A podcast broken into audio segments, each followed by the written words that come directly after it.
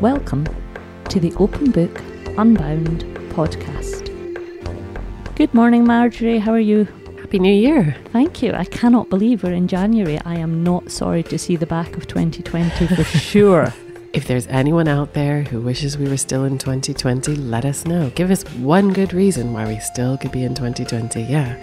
Thank goodness we made it to the other side, eh? I think the whole idea of dry January is going to go right out the window this year. We're just going to go hell for leather, do whatever we want, enjoy, right? Surely this has got to be the year of enjoying. I wonder if there's like a historic, you know, they keep talking about like the historical Spanish flu and all these things. I wonder if there's like a historical people going nuts the year after.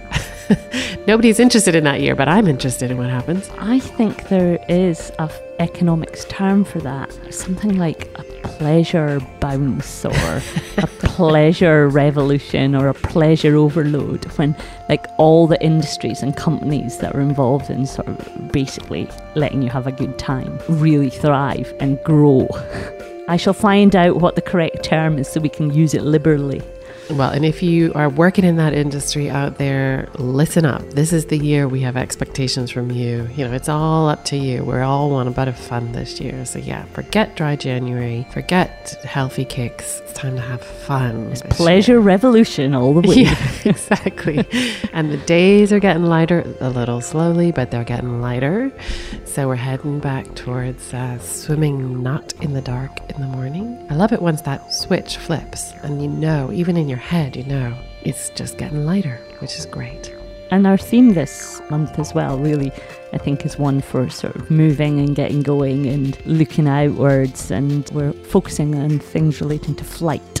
Yeah, which is a theme that we chose around Dorothy's story that we're going to be using this morning. So, unlike the last set of podcasts where we commissioned people to write the work, we chose the stories this time and then chose themes that we think will work well for you all out there. So, this is flight, which we thought was appropriate for January, although I'm not sure if birds are actually moving in January, but that's by the by. We're imagining the kind of great movement again. So, we've got that, and we've got a poem by Margaret Atwood that Dorothy chose for us as well. Should we get stuck in? Yeah, let's do that called A Visit from Niven and Flynn by Dorothy Lawrenson, who is one of our lead readers. Charlie wasn't sure what woke him the noise of the birds outside or Zack stirring beside him. Being careful not to knock over the wine on the bedside table, he reached for his glasses and put them on, then raised himself on one elbow until he could see. Without them, the scene outside the open window was a tantalizing blur of fluttering and chirping, and a rapid tapping sound indicated an unseen visitor pecking at the far side of the wire cage. He watched as a blue tit alighted on a perch and switched its head rapidly left and right, checking for the all clear, before darting its beak into the hole to extract some seed. Its flickering, jerky motions reminded Charlie of an old silent film. Looking down at the sleeping form beside him, he felt momentarily guilty that he was keeping the sight of the birds to himself. But he didn't want to wake Zack this early, and anyway, the birds would keep up their antics throughout the day. When they first got the bird feeder, Charlie had waited by the window, and Zack laughed at his eagerness. The feeder was of sturdy metal construction, with a roof to keep the rain off and a base that collected fallen seed. They mounted it on the windowsill and filled the three containers with different types of food. The black sunflower seeds, which Zack said the birds would go crazy for, were held in a tall perspex tube punctuated by perches and feeding holes. There was a wire mesh cage for nuts, and another cage with more widely spaced bars for tasty looking fat balls. Now what? Charlie peered expectantly down at the trees in the communal garden. Give it time, I bet we'll see a blue tit first. Since Charlie had moved in at the start of lockdown, they had both been out of a job. Zack joked that they should be used to, quote unquote, resting. Actors had a lot of practice at it. But as it became clear that theaters were to remain closed indefinitely, the novelty of the situation waned. Eventually, Charlie picked up some occasional admin work. He liked, in any case, to maintain a semblance of busyness by putting on clothes and shoes and going to the makeshift desk he had set up in the kitchen, whereas Zach was happy to spend all day in bed in his dressing gown. At first, Charlie worried this behavior was a symptom of depression, but he soon realized it was Zach's normal routine. He only showered and dressed when he had to leave the house, and was otherwise quite happy to spend his time idly looking through the window. Charlie had always believed he possessed plenty of patience, but disenchantment gradually set in as days, then weeks, and finally nearly a month passed without any birds apparently noticing the feast laid out for them on the windowsill. He stopped spending afternoons in his bedroom and instead went back to his computer to update his blog or tinker with his CV. Zack stayed in bed, listening to the radio and scrolling aimlessly on his laptop. In the evening, they would cook dinner together, then take a glass of wine back to bed and search for something to watch online. At first, Charlie had been keen for them to tune into live broadcasts of plays, but they soon abandoned even this connection to the theatre world. No matter how convincing the performances, it made them both feel despondent to watch actors addressing an audience of empty seats.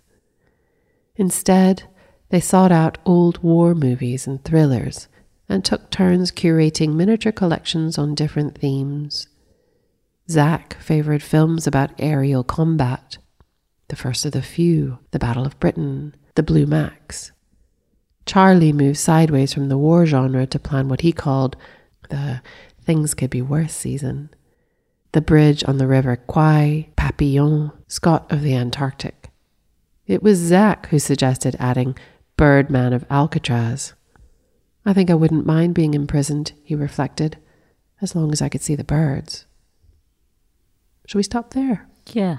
I feel like we get to know them already in that, you know, just a few short paragraphs. And also, I really love that it's about the story of two people who are completely landlocked in their flat. I think lots of us think of people whose work has reduced or changed, but in theatre for sure. I mean, I guess with all the streaming of stuff as well, it's not set to change imminently, but let's hope by summer we'll be able to go back to the theatre. But I guess, you know, they could work in almost any industry that had been shut during lockdown. There were so many, I mean, during lockdown itself, there was almost everything was shut. The restaurant industry and hospitality of any kind really. But often those places use that time to kind of renew you know their painting or their decoration or other things. So i wonder as everything opens up again if we'll see kind of bright and shiny things whereas the theaters just go dark. And it's interesting that that's a kind of we can all imagine a theater going dark. It's a very visceral image isn't it? And I think there were some theatres that uh, left on what they were calling universally the ghost light. So one light on in the theatre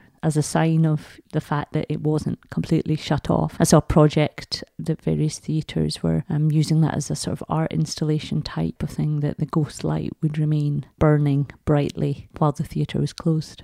And the idea that they moved in together at the start of lockdown. Yeah. Which I think is a, is a, a brave choice or an, an interesting choice. I mean, my experience is going into lockdown with people that I had been living with and had lived with for a long period of time. So that idea of having to make that decision of the only way we can continue to be in each other's company is actually to move in. I, I mean, it's funny. It makes me think I know someone who had a lockdown partner who was not, let's just say, her partner long term, but it was just someone she decided, well, it wasn't going to be a long term relationship, but she thought, why not not be lonely? And she said it was great fun. And when lockdown ended, the relationship ended, and they knew that it would. It was just meant to be a bit of fun, which I thought was quite brave. And then, of course, lots of people came out of lockdown with different family relationships or organization of their families that split up during lockdown because there was so much pressure. So it's funny how everybody, so many people did different things, didn't they? Um, but I don't get the sense that it's gone badly. But it does make me think they've learned something about each other. You know, that idea that he hadn't realized that Zach only got out of bed when he had somewhere to go. You know, I suppose it shows up the differences in people when you spend that much time together, doesn't it? Um, because if you if you're with someone all the time, you get to know that. If you're with someone just bits of the time, you might follow the other person's habits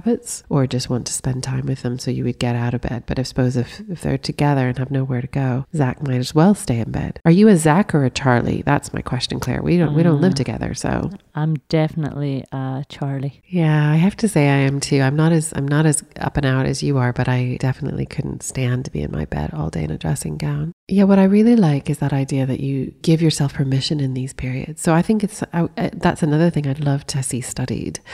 Both our kind of reactions in January of, um, you know, when a, when a pandemic is over. I'm curious about what, what happens to people and their how they change their behaviors, but also what we give ourselves permission to do during that pandemic. We knew that lockdown was only for a particular period. So did everybody just, I think most people said to hell with health and just ate whatever they wanted, or some people got sporty again and fit, you know, it'd be curious. So it sounds, it feels like that kind of watching movies in bed and having wine is it felt like a gift they gave themselves but maybe i'm just being generous. I also love the idea of curating a whole series of i mean watching one movie for me is a big gift of time. I almost never watch movies or tv but the idea of curating a whole series of them is hilarious. I like the idea of it being the things could be worse series. And also, like, maybe we should ask everyone to out there listening to curate a kind of patience series like this will end, you know, because I suspect seeing an end on the horizon isn't the same as it actually ending. So, I, you know, in some ways, some of us who are impatient, and that's one of my faults for sure, will find this period really frustrating that we can see how things will get better, but they're not better yet. So we read on and see what happens to these two. We haven't even talked about the birds, and this is about flight, but I love the hopefulness of the birds. And I also recognize that sentiment of putting something out and just expecting it to happen right away. So it feels like so far it's about a story about patience in a different way, in a, in a setting that's requiring a lot of patience. So it's not instant gratification, which I think is a brave thing in a lockdown. I did the same. I put a bird feeder up and expected birds. I'll tell you after we read the next section what we actually saw in the bird feeder. One morning, a blue tit finally, fleetingly touched down. Smiling, Zack nudged Charlie, who gasped and stifled a shriek of joy. How did you know the blue tits would be first? he whispered. That's what they're like cheeky, cocky, inquisitive. You must have heard how they pierce milk bottle tops to get at the cream. When he was a child, an earnest aunt had tried to interest Charlie in ornithology. He had enjoyed copying the drawings from the books she sent, but real birds hopped and flew so rapidly they were hard to recognise and impossible to draw. It had never occurred to him they might have personalities, that they could be recognised by their behaviour. The blue tit grew braver and its visits more frequent, and before long it was joined by a mate when the restless little coal tits arrived, and shortly after that, the big, bullying great tit, there were flurries and skirmishes over the best perches. If the great tit was involved, it would always win. But the blue tits were more in evidence, their acrobatic skills making them appear reckless and swashbuckling, like David Niven and Errol Flynn in Dawn Patrol, Zack said. He had predicted that the finches would come next, and Charlie hoped eventually to see a goldfinch. This morning there was only the usual suspects, but they made a lively enough cast of characters. One of the blue tits took off from the lowest perch and was immediately replaced by the other. Another flash of blue and yellow, and it too was replaced, this time by a coal tit. Charlie smiled. So far, the coal tits were his favourites. Their tiny, sleek, badger striped heads peeking around the nut cage as they spiralled up it, never staying still for more than a second. Lately, they had discovered the fat balls, but the sunflower seeds were still everyone's favourite. In fact, the seed hopper could stand to be refilled. Charlie checked himself before getting out of bed, realising that would disturb Zack, then decided it was high time. He leaned over and ruffled the overgrown head of hair he could see half buried in the pillows. Cup of tea? I'll put the kettle on after I've refilled the seed. You treat those birds better than me, Zack laughed, struggling into an upright position. Those birds are stars of the first rank. Look, here comes Niven and Flynn.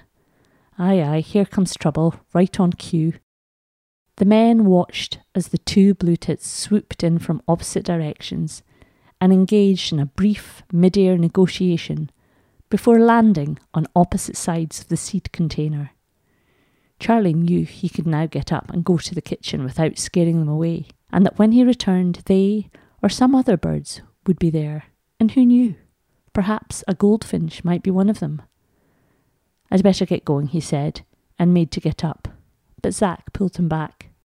What's the hurry? Let's just watch the birds for a while. They sat for a few minutes, commentating on the birds' comings and goings. But Zack could feel that Charlie was anxious to get the day underway, so he released him. Don't worry, he promised. I'll let you know if the goldfinch comes.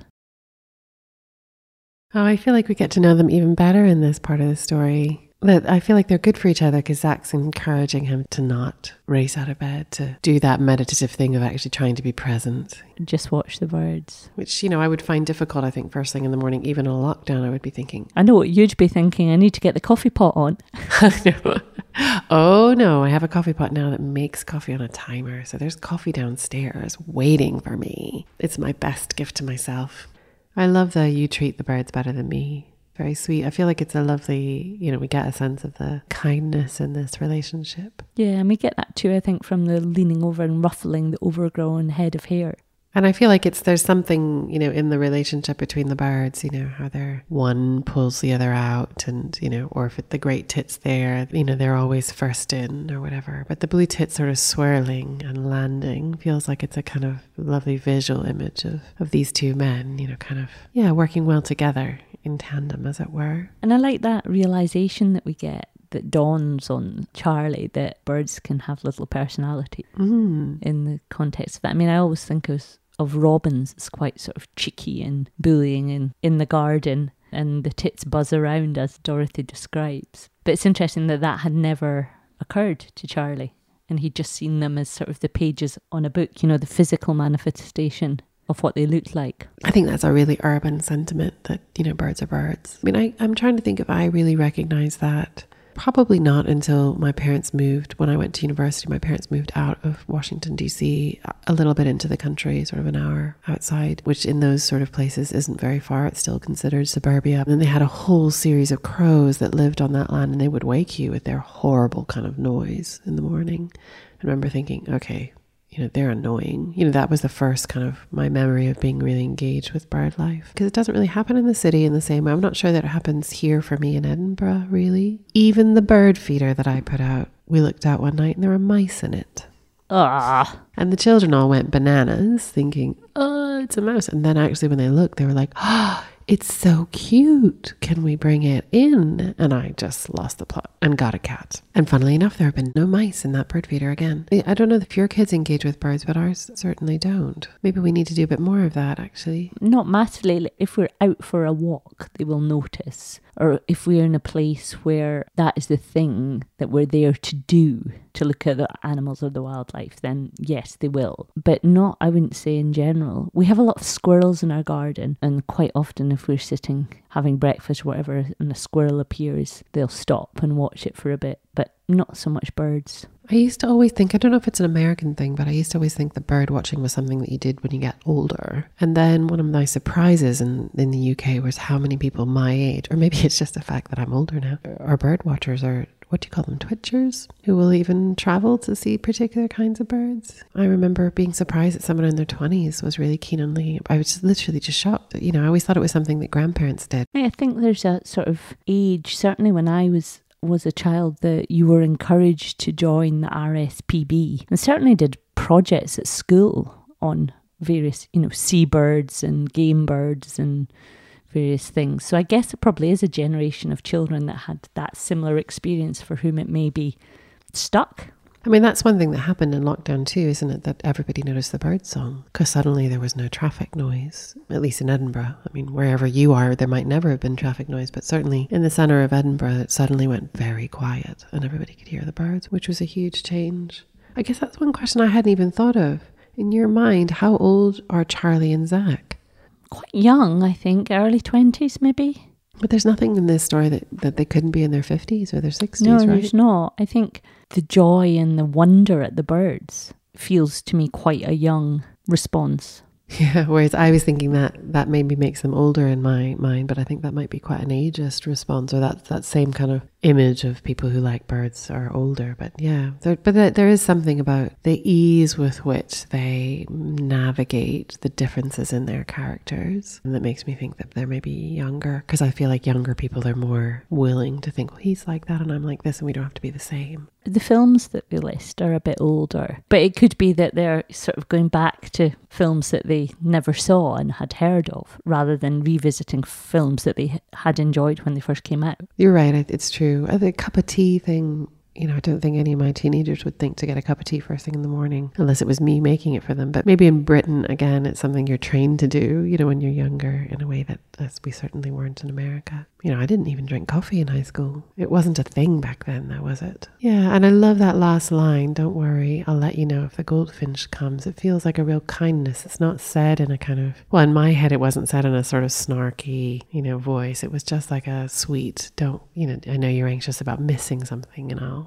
keep an eye out. Yeah, I, I felt the same. And the goldfinch feels like the holy grail, doesn't it? It feels like once you've seen the goldfinch, you will be complete. Who knew there was a coal tit as well? I didn't even know that either. So there are loads of flash and blues and yellows, and yeah, it's interesting. It, it does make me think I want to pay more attention, you know, to what's out there. And the only the goldfinch brings to mind the you know that image in the book, yeah, the, the goldfinch, and so I've now forever that image is in my head, which is a painting. But I wonder if that's kind of for for. It's interesting to me how popular culture informs the way our sort of visual images of things. So I suspect many of us who have who had no idea what a goldfinch looked like will now draw to mind that particular image that was on the cover of that book. Absolutely. For me, that's certainly what's sprung to mind. Yeah, which is interesting, isn't it? How that's how words influence the way we see things in our mind, particularly things we hadn't seen before. Um, but I suppose that's true down right down through the ages, and that's a much bigger topic of how we represent things and how those things stick visually in a way that stories don't in the same way.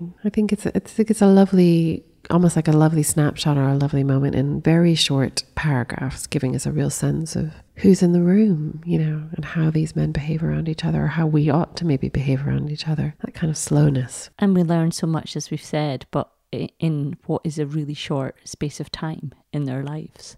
It gives me hope, you know, that that idea of people who are really different can manage to navigate those differences. And often those, you know, they say opposites attract, don't they? That's why people work well together because they're able to acknowledge it and give each other space, which feels like that's what's happening here. It's not like, oh, I'm really annoyed with you because you stay in bed all day. It's like, well, no, the my way is doing it this way, sitting at the kitchen table, and your way is doing it this way. And I suppose in, if neither of them is working, it's a survival instinct, isn't it? It's not about other things. It's just how you navigate this particular time. And it feels like, as we've said, they're doing that with kindness. I guess the difference between lockdown and real life is that you know it will end. So, a bit like my friend who, you know, took up with someone, shall we say, during lockdown. She called her him her lockdown partner. You know, you know it's for a particular time, so you can kind of really dive in and enjoy it.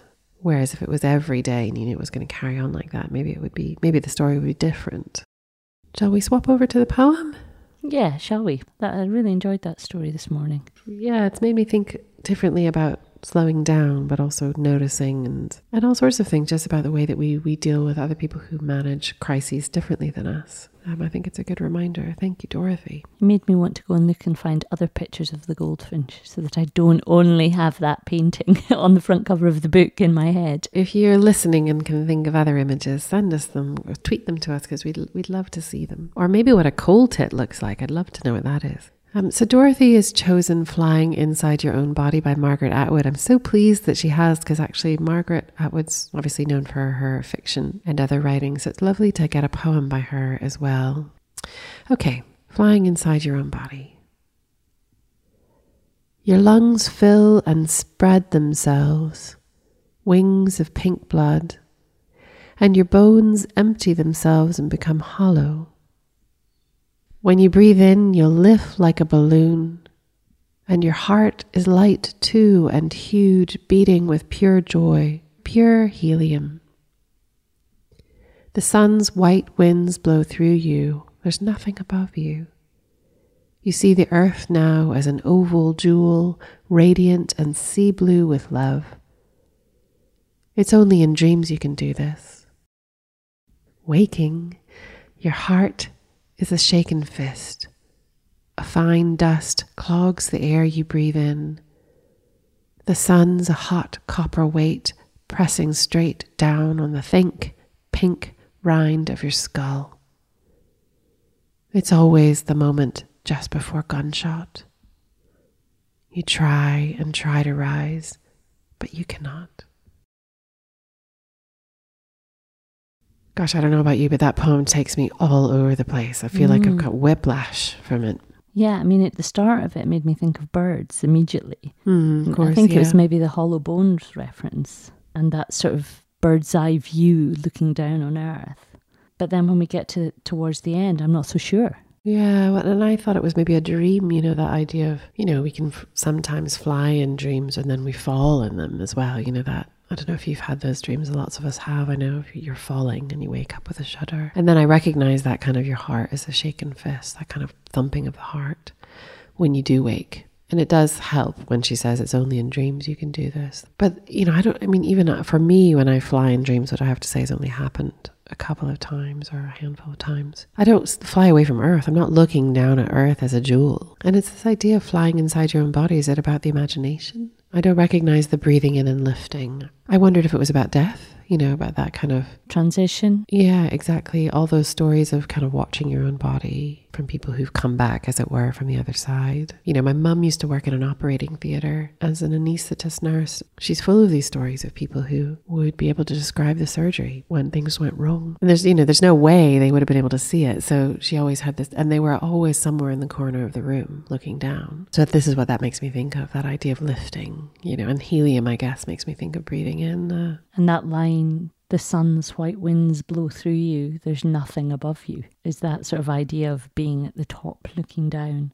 Yeah, exactly. Sort of almost in a ghostly way. And then when you come back, it's with a real thump. Well, I certainly recognize that in dreams if you wake up with a thump. Or people, you know, when you have that m- moment of falling in a dream and you wake, it's a real kind of a relief that you're not actually falling, but then that my heart is always thumping. And that fine dust clogging the air for me is that kind of you know breathlessness of like trying to gasp in um, and suddenly the sun's a hot copper weight it's heavy and difficult. I love that description of the earth as an oval jewel radiant and sea blue with love. Gives you well the, the, the word love gives me a kind of real calmness. It's not a fearful thing it's a positive thing right? It's not necessarily i don't think the earth that's radiant with love. It's the speaker radiating love out as they look down is almost making the love lay over the earth, as it were. You know, it makes me think of those kind of, again, near death, you know, stories, I guess, but, you know, people who've had a real brush with death, whatever it is, whether it's, you know, an accident or an illness or something, they definitely, I don't know if you would say this, Claire, but in my mind, they definitely have a different perspective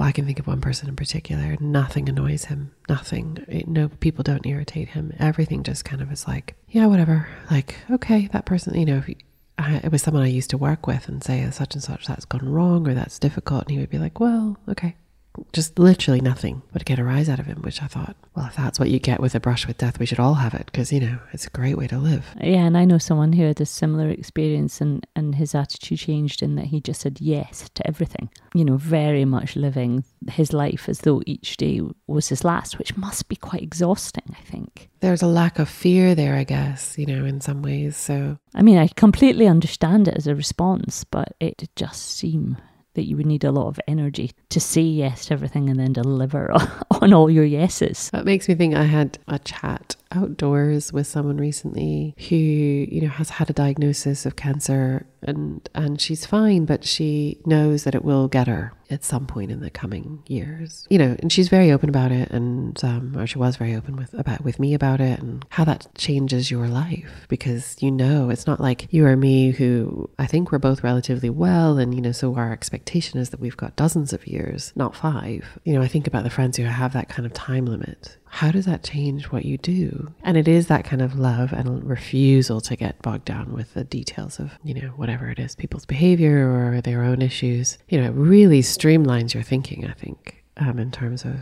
what it is you want to accomplish in that period of time. So, but we can't all live like that, right? Because nothing would get done. It reminds me a wee bit of that poem. I don't know if you know it, "Dust If You Must."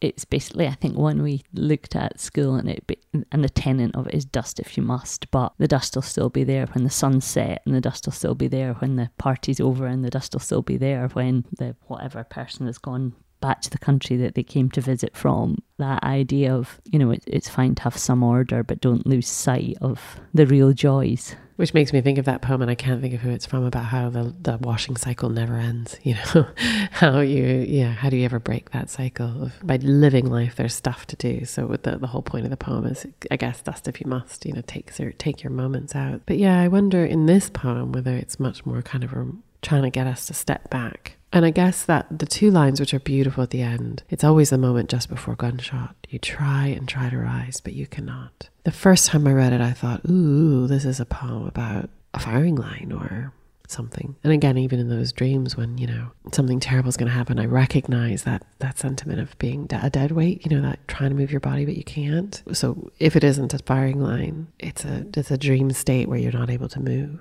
But actually, you know, going back to what we were talking about, I wonder if it's always the moment just before you die where you realize that you haven't done these things and although you've tried and tried to rise above the dusting as it were but you cannot i know i think you could you could extrapolate them out a little for me, it supports that dream idea and that sleep idea because there is that phenomenon, isn't there, of some people who, you know, your body prevents you from moving while you're dreaming. So if you're dreaming that you're cycling, you don't you're not actually physically cycling. But some people have an, a level of consciousness where they have an unawareness of not being able to move, even though they're asleep, and and that I think can be really terrifying. Yeah, so those dreams of not being able to move happen to me too. Where Do they? I've never. You're in a dangerous that. situation and, and you literally physically can't move, but it's because you're actually physically trying to move your body and you can't. And then you wake and think, oh my God, and I can move actually. But yeah, there's something, yeah, it's a terrifying thing. But I love the rhyme of it at the end as well. There's something kind of nurturing or comforting in the rhyme, even though it's a, it's a terrible delivery, in the sense that, or it's delivering a terrible message. It's not a terrible delivery, it's beautiful delivery. But, you know, it's a, it's a real sucker punch for me at the end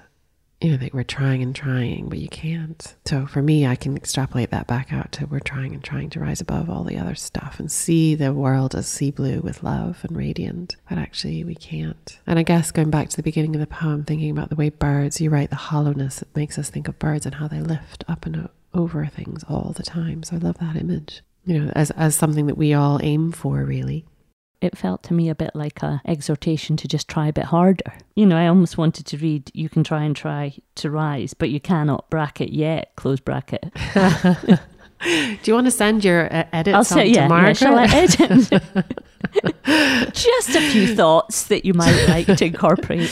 If we're using this with open book groups, and we hope you will, by the way, uh, we'd like you to insert the word yet. You know, it's that kind of um, thing that you get with children in school that they learn to oh, say, oh, yeah, not, I can't do multiplication yet. So, like, the trick is to always include the word yet at the end of a sentence about something you can't do. What's it called? Growth mindset.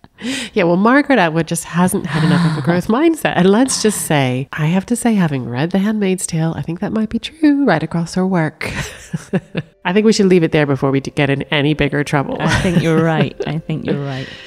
But it's been great, and it's a lovely connection actually between the two, you know, in terms of thinking of, yeah, flight and bodies and what we do within ourselves to make things possible or not possible. So thank you, Dorothy, for that selection and we very much look forward to being with you again. It will be the beginning of February. We're on a monthly podcast schedule at the moment, but you can catch up with any of our podcasts you've missed, or our newsletters, or any of the stories or poems that uh, we've used today on our website at openbookreading.com. Thanks for having us in your ears today.